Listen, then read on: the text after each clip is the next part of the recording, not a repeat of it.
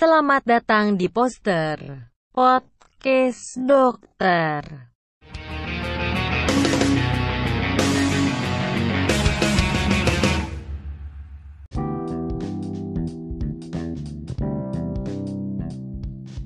Kembali lagi di podcast dokter bersama saya Agus Darmawan.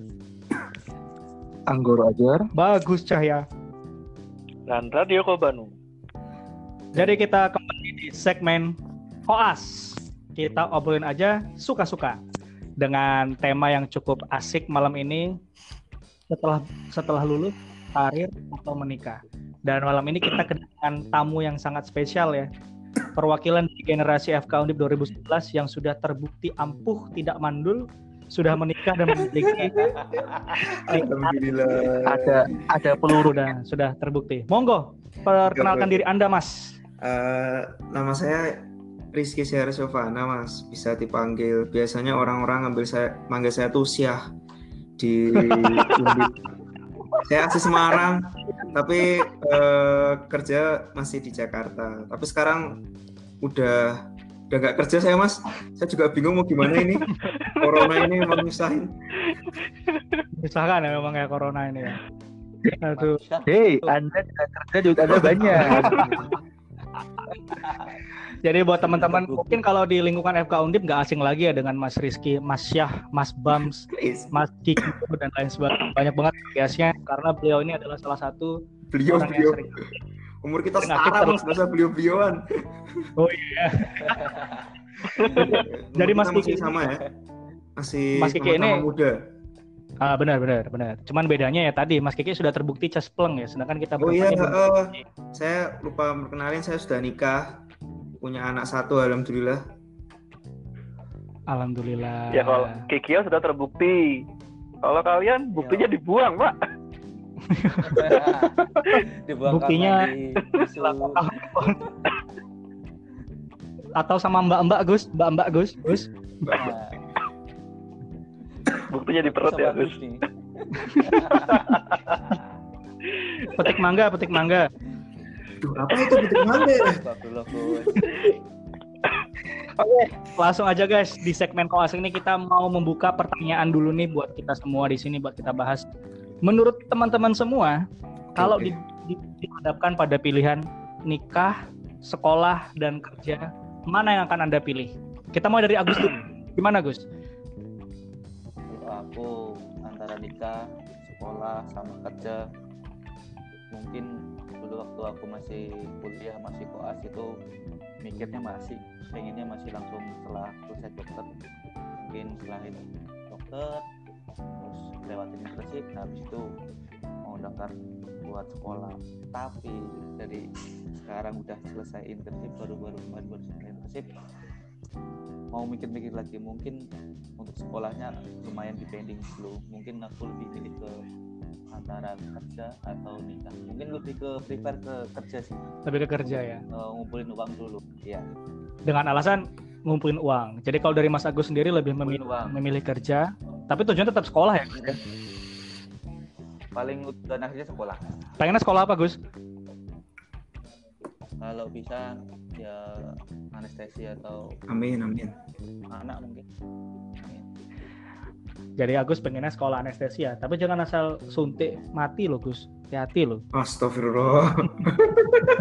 Astagfirullah. Aduh. Jadi Mas Agus tadi udah jelas ya Mas Agus ya. Jadi pengen pengen kerja dulu untuk sementara waktu, ngumpulin modal ya istilahnya gitu ya. Karena mungkin teman-teman teman-teman posteris di luar sana nggak tahu nih bahwa sekolah sekolah lagi setelah lulus dokter itu tidak semudah seperti kita daftar TK atau daftar SD, SMP, SMA karena banyak banget prosedur yang harus dilalui ya. Betul ya gitu teman-teman ya. Tuh, tuh. Eh, sekarang Mas Anggoro, gimana Mas? Kalau dihadapkan sama tiga pilihan tadi, lebih milih mana nih? Enggak, sebelumnya saya mau mengomentari Mas Agus ya. Ada kok Ya. komentar langsung dulu, Mas. Eh, Maaf, saya bintang tamu, saya bintang tamu. tadi Anda tadi Anda sebelum disconnect milihnya sekolah dulu. Sekarang kok ganti kerja? Langsung terinspirasi. Oh, langsung terinspirasi. Oke. Karena tadi sore dia habis ngasih makan Ya. sapi, jadi dari ngasih makan sapi Nah, terinspirasi. Jadi gini, eh, pada dasarnya kalau milih sekolah atau kerja atau nikah, intinya nggak bukan nikah dulu karena memang semua harus ada planning ya. Planning. Eh, hmm, nikah itu bukan hanya sementara hanya soal selangkangan aja. Maksudnya apa itu selangkangan? Saya kurang paham loh. Tolong diperjelas. Aja sih. Jadi intinya ya eh, mungkin mengumpulkan pundi-pundi dulu, kemudian ya fokus ke sekolah. Jadi memang alhamdulillah orang tua saya masih bisa memberikan asupan dana sehingga saya bisa sekolah dulu, tapi juga saya juga kerja dulu untuk mencari pengalaman kerja. Jadi ya kalau disuruh milih ya mungkin saya akan pilih sekolah dulu untuk daripada untuk membuat rumah tangga seperti itu. Tapi gini Mas Anggoro, kalau nggak salah kan Mas Anggoro kan pacaran nih ya. Bener ya Mas Anggoro ya pacaran kan dan dan nggak Jangan mas Tenggoro, pacaran tuh haram, haram. ingat. Indonesia tanpa pacar. Tapi ini menarik sih Mas Anggoro karena kan kita tahu nih Mas Anggoro kan udah lama nih pacaran. Eh, kalau misalkan misalkan Hmm. sudah dikomunikasikan Hmm. apa belum nih? Eh, sudah dikomunikasikan artinya. Jadi udah eh, ngobrol-ngobrol. Intinya ya kalau dia memang mau nunggu ya udah nunggu aja. Kalau nggak mau ya ya udah. Oh, nanti yang bagian acara yang lain disensor ya, ditit gitu ya. Dia nan- nanti bisa jadi Betul. perahara. Dan ini tadi menarik juga Mas Anggoro bilang bahwa ini orang tua siap mendanai. Emang sebegitunya kah perlu sokongan dana untuk sekolah itu Mas Anggoro? Ya, ya sekolah kan bukan hanya kayak eh, bayar SPP, bayar iuran eh, pendidikan. Sebenarnya juga ada kayak kehidupan sehari-hari. Kemudian ada kehidupan sehari-hari yang ditanda kutipkan karena kita harus mendanai kehidupan sehari-hari orang lain. Ya banyak, jadi enggak ya memang harus diperhitungkan. Nggak cuma kayak ya udah masuk aja punya uang segala macam cuman memang ada yang seperti bangkang jadi emang pembiayaan dari apa namanya pendidikan selanjutnya kedokteran itu memang nggak bisa ditebak jadi memang harus ada kayak dana-dana yang darurat yang harus dipersiapkan seperti itu sih Menarik ya. Nanti kita lebih dalam lagi ya Mas Anggoro ya. Sekarang mungkin giliran giliran giliran aku dulu Hmm. ya antara antara Iya. sekolah, kerja dan menikah. Yuk, Iya. belajar. giliran bagus karena radio kok disconnect Oh iya. Mana nih Mas Banu? Aku tahu nih jam-jam segini pasti jam bucin dia nih. nah, ini Telepon Jadi masuk call bisa Mas, join dulu nih. Oke nggak masalah. Nanti Mas Radioko gabung aja. Jadi kalau kalau aku sendiri sih Iya. dihadapkan pada pilihan kerja, sekolah atau menikah untuk saat ini, untuk saat ini kebetulan kan memang lagi kerja terikat kontrak di Nusantara Sehat sampai tahun 2024. Jadi fokus untuk bekerja dulu sampai 2021 insya Allah di pilihan antara sekolah atau menikah mungkin saya akan menikah terlebih dahulu. Gue sedap kan menikah kan. Oh. Menikah dulu bro. Nikah? Insya Allah bro, doakan saja. Udah ada calonnya nih. ini sudah sudah ACC belum Kalau dibilang, Nah, nah yang kemarin-kemarin itu Yang kan kita karena diskusikan pertimbangan nafsu. Kalau sekarang lebih ke pertimbangan logika dan nalar ya. Jadi apakah apakah untuk yang kali ini Mas Bagus apakah tidak ada kayak rintangan-rintangan seperti waktu nasi itu padang itu menarik seperti di episode kita sebelumnya. Jadi tokoh Kayak pernah dibahas gitu. Iya di kita kita udah bahas di episode 1 bro. Jadi memang peran peran, Oh, iya, peran cameo untuk kasus kayak saya kali ini tidak ada. Jadi tidak ada cameo karena jauh ya Dan- jauh ya kan cameo. alhamdulillah. Jadi alasan kenapa naik itu karena begini sih lebih lebih ke dua faktor kalau saya sendiri. Kalau aku sendiri ada dua faktor. Pertama untuk pertimbangan sekolah, em, betul tadi Mas Onggoro nyinggung masalah dana, sedangkan sekarang saya dana pun belum jelas rimbanya kira-kira dari mana. Jadi dengan dua pemikiran suami istri itu bisa lebih lebih memuluskan rencana untuk sekolah ke depannya. Itu yang pertama sih. Terus yang kedua, kenapa menikah dulu karena intinya saya ingin menyempurnakan ajaran agama saya.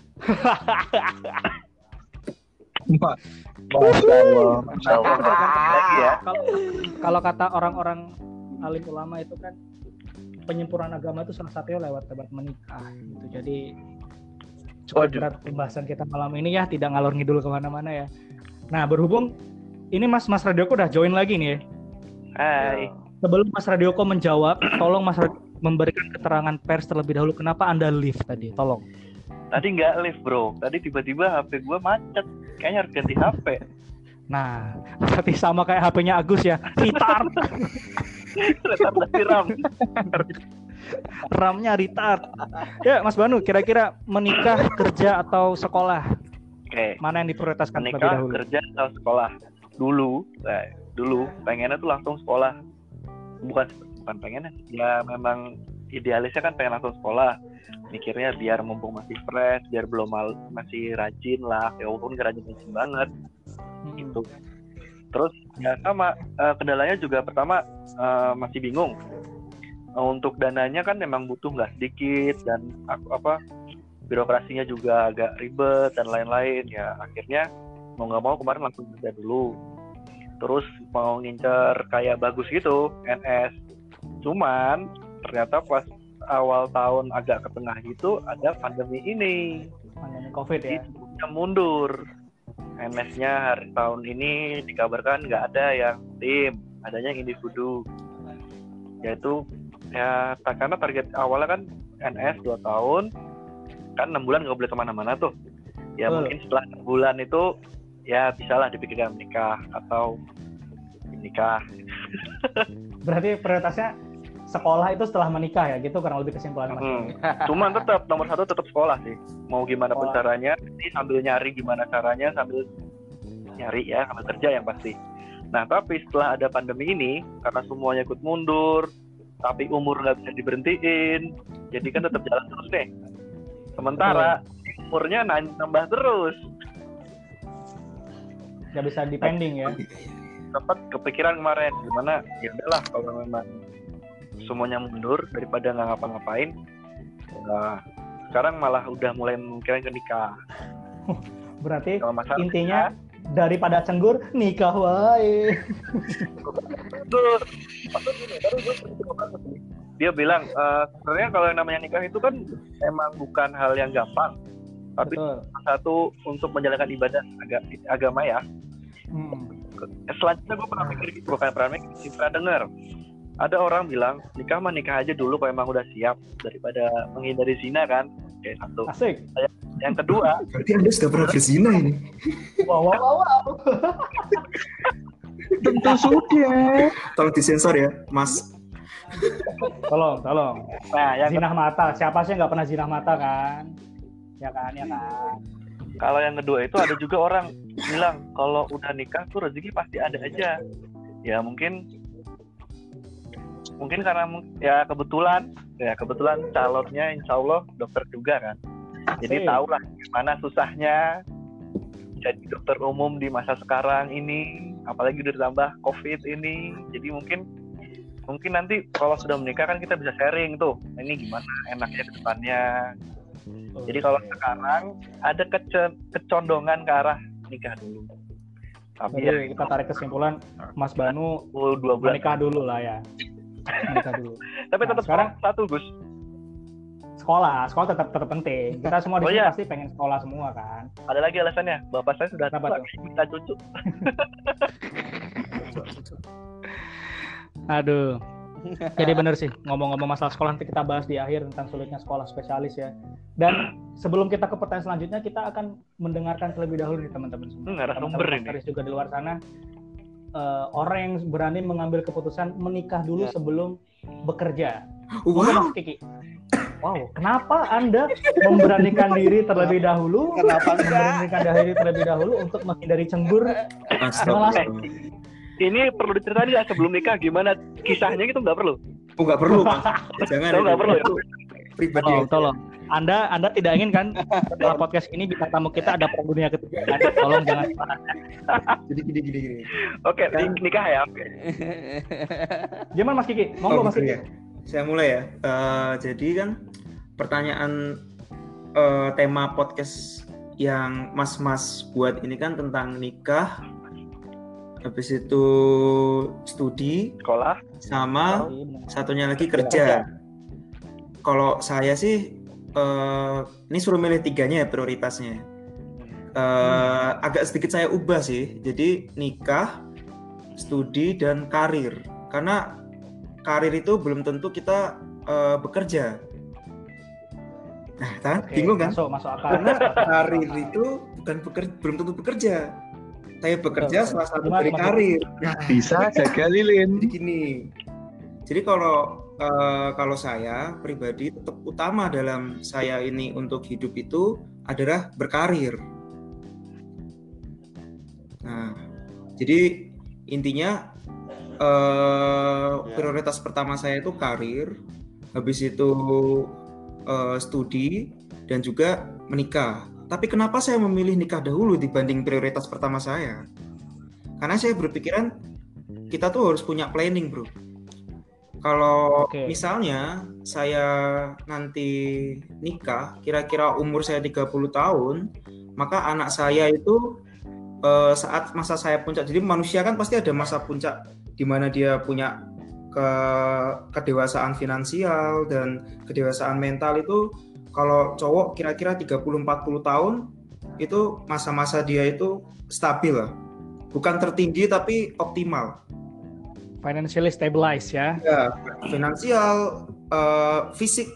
Kalau udah di atas 40 tahun, saya rasa fisiknya sudah mulai menurun kan. Kalau tiga, iya Performanya menurun Jadi, ya. Saya berpikir kenapa nikah dulu, nanti eh, saat masa saya umur 30 sampai 40 tahun itu anak saya sudah bisa saya anggap teman. Jadi paling kan kalau saya umur 30 40 tahun tuh anak saya udah SMP lah di mana dia butuh sosok bapak. Jadi Asik. saya masih punya berat. Masih punya kemampuan fisik yang mumpuni sekaligus eh, finansial yang insya Allah juga menunjang. Jadi makanya meskipun prioritas saya itu karir, tapi saya menginginkan apa mengawali dengan menikah dahulu. Tapi kan saya nikah nggak nggak sembarangan nikah. Iya kan? Tuh, Emang sembarangan gimana? ya kan gini gini gini. Kadang Bukan kita- MBA.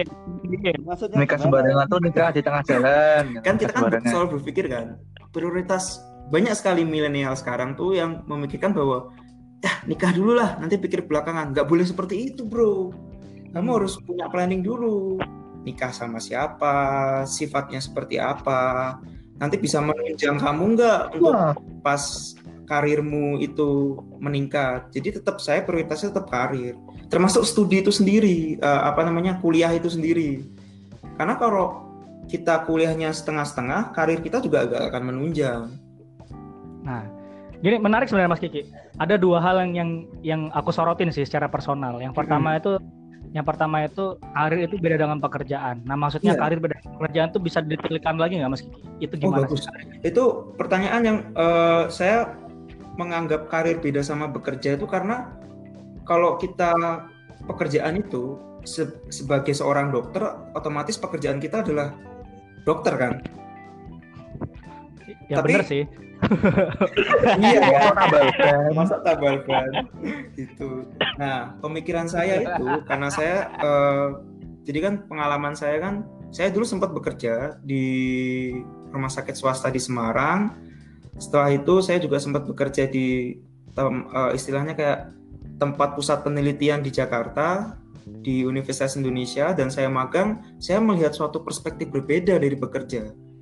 Kalau kita sebagai dokter, misalnya cita-cita saya menjadi seorang objin, maka saya akan tiap hari akan eh, berfokus pada pekerjaan saya sebagai seorang objin, misalnya eh, ketemu ibu-ibu gemes, habis itu memberikan prenatal care atau apa namanya, eh, terus juga mungkin juga membantu persalinan. Tapi setelah saya lihat di Jakarta, ada hal yang lebih bisa kita lakukan sebagai seorang dokter selain pekerjaan kita sebagai dokter. Misal Misal, jadi eh, salah satu yang penting itu adalah Itu, Mas. organisasi. Jadi organisasi penelitian itu tuh bukan suatu hal yang biasa kita kerjakan sebagai seorang dokter, tapi itu sangat menunjang.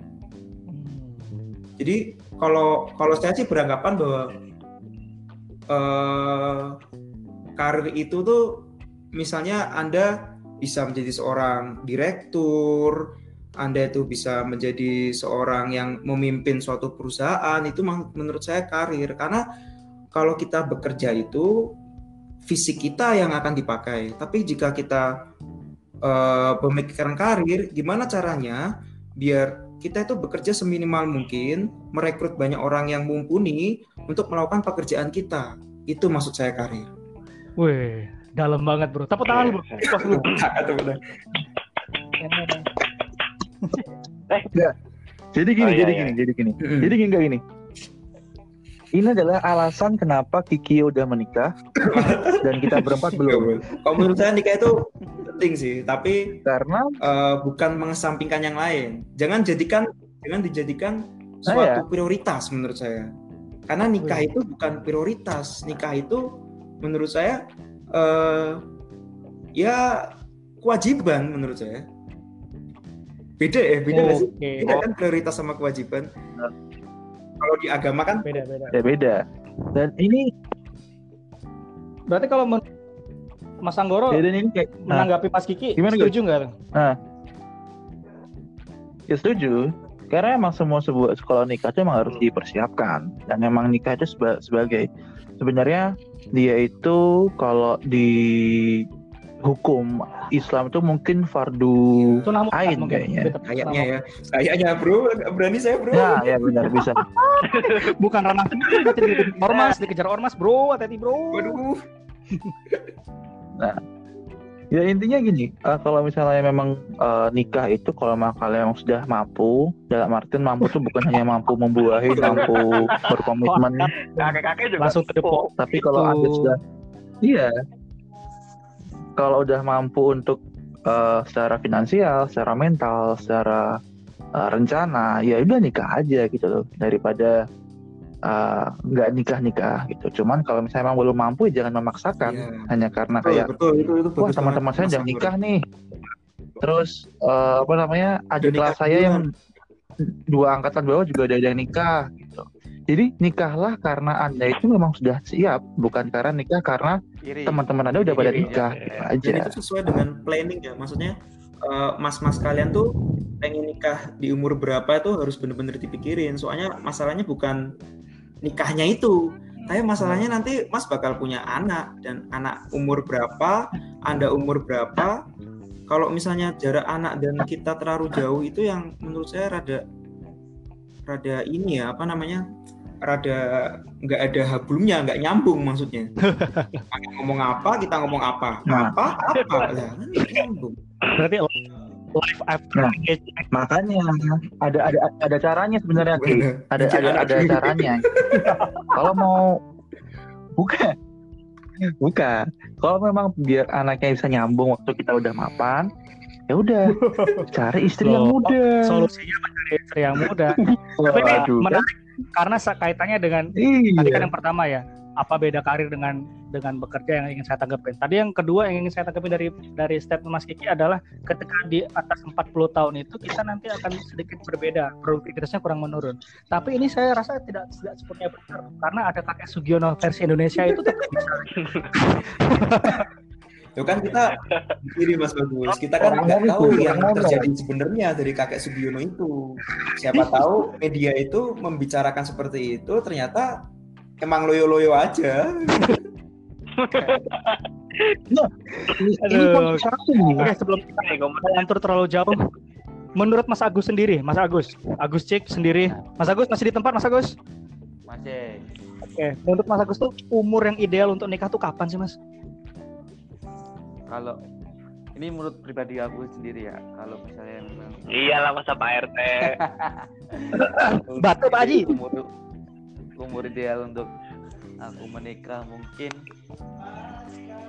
30 lah maksimal 30 ya mungkin entah kenapa kok bisa mikirnya 30 ya mungkin nanti berkaitan sama dengan kayak eh, pernyataannya Mas Dikio itu nanti kita mikirnya anaknya kita umur berapa kita yang umur berapa.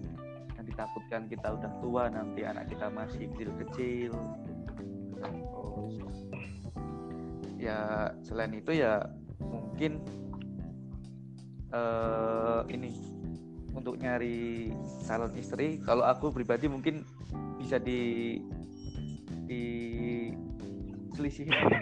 Jangan jangan sampai se apa ya, Dekat-dekat. ya deket-deket jangan sampai sepantaran lah Tuh. mungkin Ini jodohmu masih SD. jangan tiga tahun atau lima tahun di bawah kita Padahal kan sekarang ya ada Tinder, MiChat, ada Bitok dan lain sebagainya ya. Apa itu ya? Apa itu? Apa itu? Apa itu? Kalau Mas Banu sendiri angka yang pas untuk menikah gimana Mas Banu? Waduh. Jujur aja dulu waktu kecil pengen nikah muda gua. Why why why why? Pernikahan dini. Enggak, maksudnya umur dua awal 21 lah, early 20 lah. Cuma ternyata setelah gue lewat anjir gak bisa apa-apa. 21 tuh kita baru masuk koas ya kalau nggak salah ya. Harusnya ya. Baru masuk koas ya. Ya belum apa? lah, setelah gue Kuliah toh? Masuknya 18, Oh iya ya, berarti 17 sama Si belum masih kuliah. masih kuliah. Kuliah semester lima enam ya. Oh. Tapi gue punya pertanyaan nih buat Kikio nih, mumpung ada narasumber ya. Ini kan Kikio bilang, wah ya harus punya plan, ya benar setuju. Nah sekarang gini, kan Kikio sekarang umur berapa Ki? 27? 27 lah. Oke, berarti nanti lah. pada saat eh, anaknya usia 3-4 tahun, itu kan berarti kalau sedang berkarir yang insya Allah akan maju ya, Amin, amin. itu kan bahkan sibuk-sibuknya Ki. Oh, Nah itu gimana cara caranya Kikio dan istri itu untuk ngasuh anak? sebenarnya Kalau masih satu, tiba-tiba dapat rezeki lagi dua, emang ini sih eh, kalau insya Allah saya sih emang lagi program buat anak kedua Mas Banu. ternyata Gue. Tapi Anda salah tapi setelah tanya, itu kan Bung saya Banu. pengen biar apa namanya anak saya tuh eh, sesuai dengan program BKKBN jadi dua anak cukup. siap Bukan dua anak cukup yang lebih baik ya, tapi dua anak cukup. Apakah nanti setelah dapat dua langsung di MOW? Oh nggak perlu mas, karena kita tahu kan caranya biar nggak apa namanya eh, Oh, biar nggak jadi lagi kan. Tapi pertanyaan itu bagus, misalnya tiga tahun lagi kan berarti saya insya Allah kan kalau ya minta doanya juga buat bolo-bolo semua itu biar saya bisa keterima PPDS di tahun ini yang periode ini. ah, Berarti kan saya masih dalam posisi sekolah ya. Nah itu yang yang Ya. perlu saya eh, agak was-was sih kan umur anak saya 3 3 sampai 5 tahun kan itu kan. Eh, anak pertama ya ah, iya itu ribet pas itu pasti. lagi sekolah-sekolahnya mungkin tekanan tekanan dari sekolah di kedokteran kan juga untuk presidensi kan juga agak berat. Nah itu ya jadi kalau saya sama istri sih punya eh, satu trik ya misalnya eh, saya sekolah yang emang empat besar, masa itu eh, empat besar kan kayak kita tahu sendirilah yang berat-berat kayak bedah, objin, penyakit dalam sama anak. Jadi saya yang berat itu, terus istri saya mungkin ambil sekolah yang yang tidak begitu berat. Jadi istilahnya eh, harus ada yang ngalah kalau misalnya eh, sama istri. Jadi istri saya yang ngalah untuk ngurus anak. Cuman Berarti tetap perhatian orang tua tuh penting gitu ya untuk perkembangan anak ya. iya betul. ya Ya kan kalau misalnya perhatian kan eh, bisa ditempatkan di tempat mana aja maksud saya. Misalnya kita eh, quality time itu kan berbicara kualitas dari waktu kan, bukan kuantitas dari waktu kan. Asik, Iya kan? beratnya. Quality time itu kan kualitasnya. Jadi kalau ya saya berusaha untuk misalnya saya punya waktu semudah apa pun agar tetap pulang ke rumah dan ngurus ya ketemu sama anak saya untuk melihat perkembangannya. Yang penting kalau saya sih eh, sebelum saya kan kita kan tahu seribu hari pertama kehidupan kan itu penting buat anak itu. Nah seribu hari pertama kehidupan tuh sampai anak itu umur 2 tahun. Nah yang jadi umur dari sejak pembuahan sampai 2 tahun itu yang harus saya optimalkan untuk perkembangan anaknya gitu jadi selama masa 2 tahun itu kan saya masih masih bisa lah nemenin Tadi Mas Agus bilang umur 30 dan berarti rencana Mas Agus di umur 30. Kalau Mas Banu tadi belum terjawab nih, kira-kira umur idealnya berapa nih Mas Banu? Dan rencananya Oh kapan? iya ya. Kalau sekarang misalnya mungkin berubah jadi ya mungkin 27 28 29 Iya. mungkin. Doakan saja. Amin. 28 29 kita kunci Mas Terus Banu ya. ini, Kalau Mas ini, teman-teman, sekarang boleh, boleh. gimana Mas? Saya mau ngasih tahu nih paling paling penting nih tentang masalah nikah ya. Apa nih? Jadi kita tuh kadang punya target kan. Tadi kan saya ngomong kita punya target, tapi bukan berarti kita harus maksain bro. Misalnya nikah, ya udahlah sama siapa aja kan nggak bener gitu juga bro.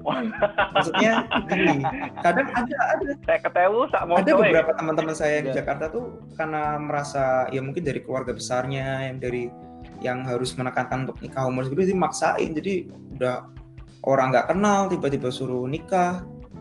Itu kan kayak kayak apa ya? Kayak anda itu seperti kesenangan yang semu kok saya lihat Asik Jadi, kesenangan yang semu. kalau misalnya anda pengen nikah itu harus anda pikirkan matang-matang siapa calonnya bibit bebet bobotnya. Kalau orang Jawa tuh bibit bebet bobotnya. Jangan pernah kamu ngilangin bibit bebet bobotnya karena orang itu sampai mas eh, kita kan kalau nikah itu bukan menyatukan aku dan kamu tapi kita tuh menyatukan keluargaku dan keluargamu.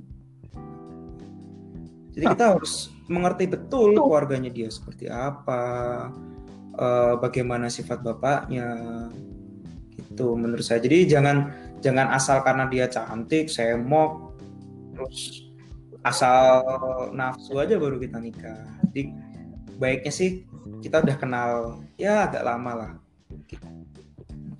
Nah, Berarti Siap. masuk sekali pemikirannya Mas Kiki ya. Itu jadi pedoman untuk kami berempat yang masih bujangan ini. Insya Allah Mas Kiki.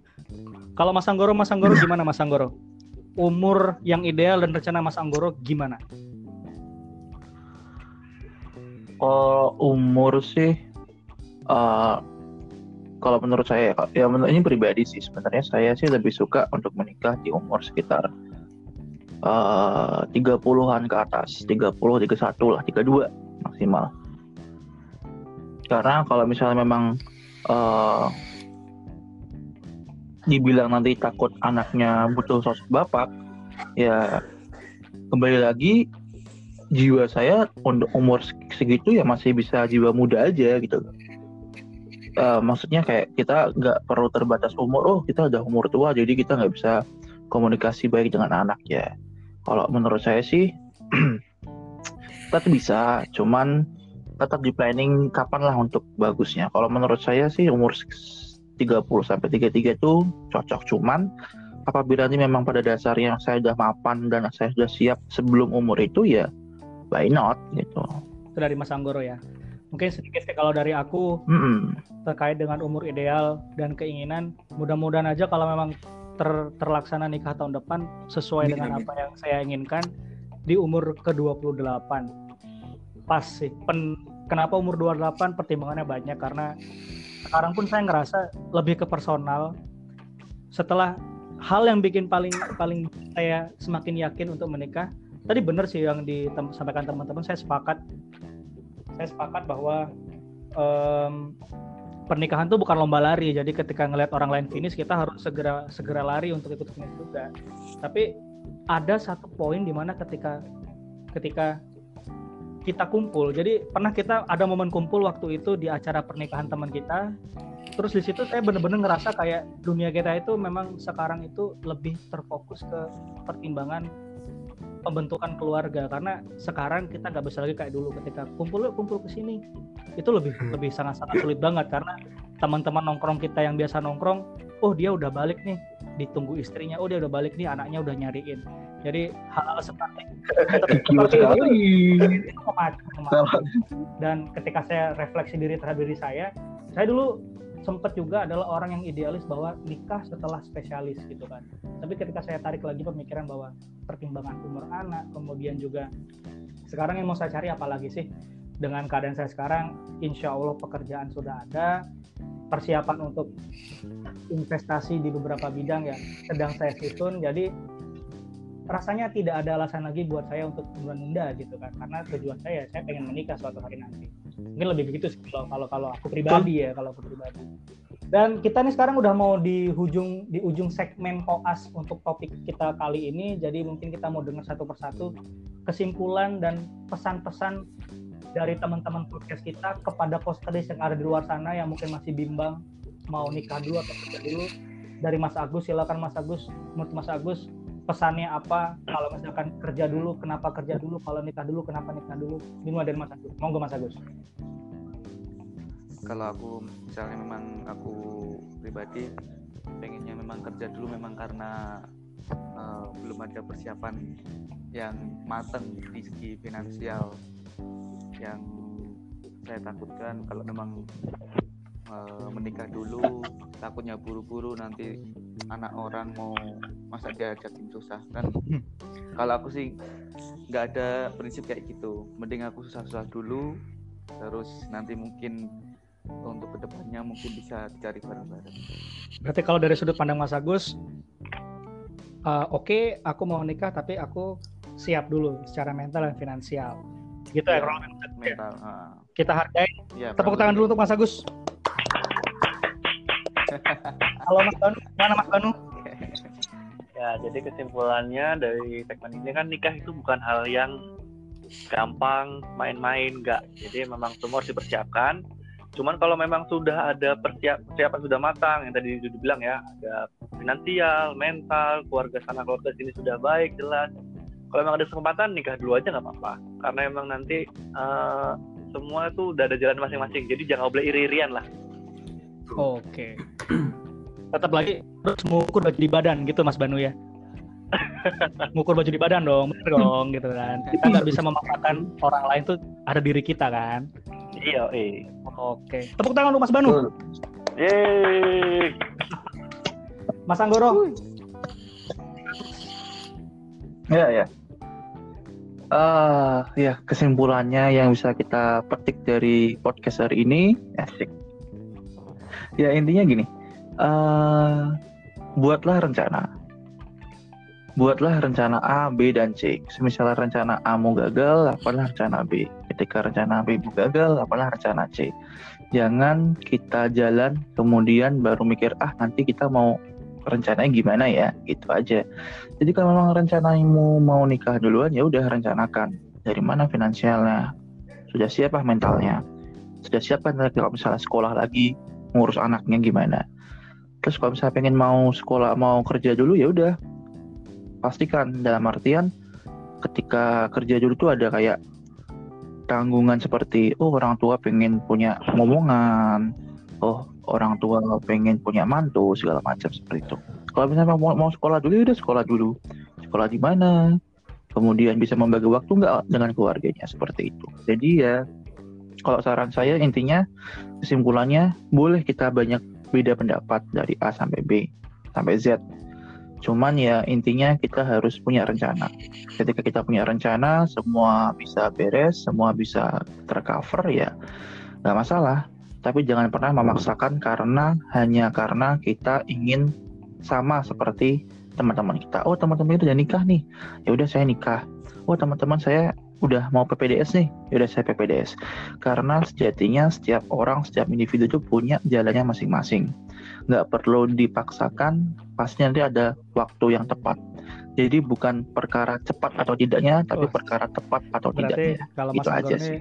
pilihan tuh nggak ada yang salah ya Mas yang nikah dulu, karir dulu atau sekolah dulu. Semua baik. Iya, Yang pilihan tuh nggak ada yang semua salah. terencana dan terukur. Mungkin gitu kesimpulannya Mas Anggoro ya. Tepuk tangan dong untuk Mas Anggoro. Luar biasa.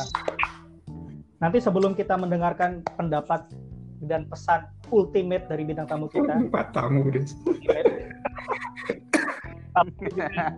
menegaskan lagi.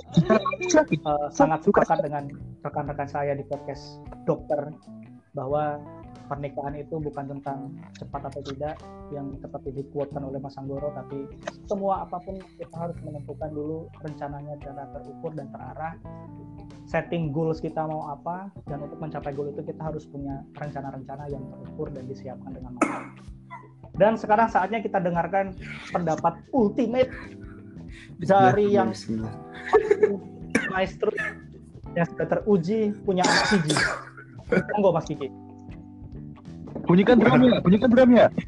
Tades. Eh, saya sih setuju ya. Ini maksudnya eh, terutama saya setuju ya. Alhamdulillah eh, ada teman-teman atau bolo-bolo yang bikin podcast kayak gini. Ini kan eh, menarik bagi saya.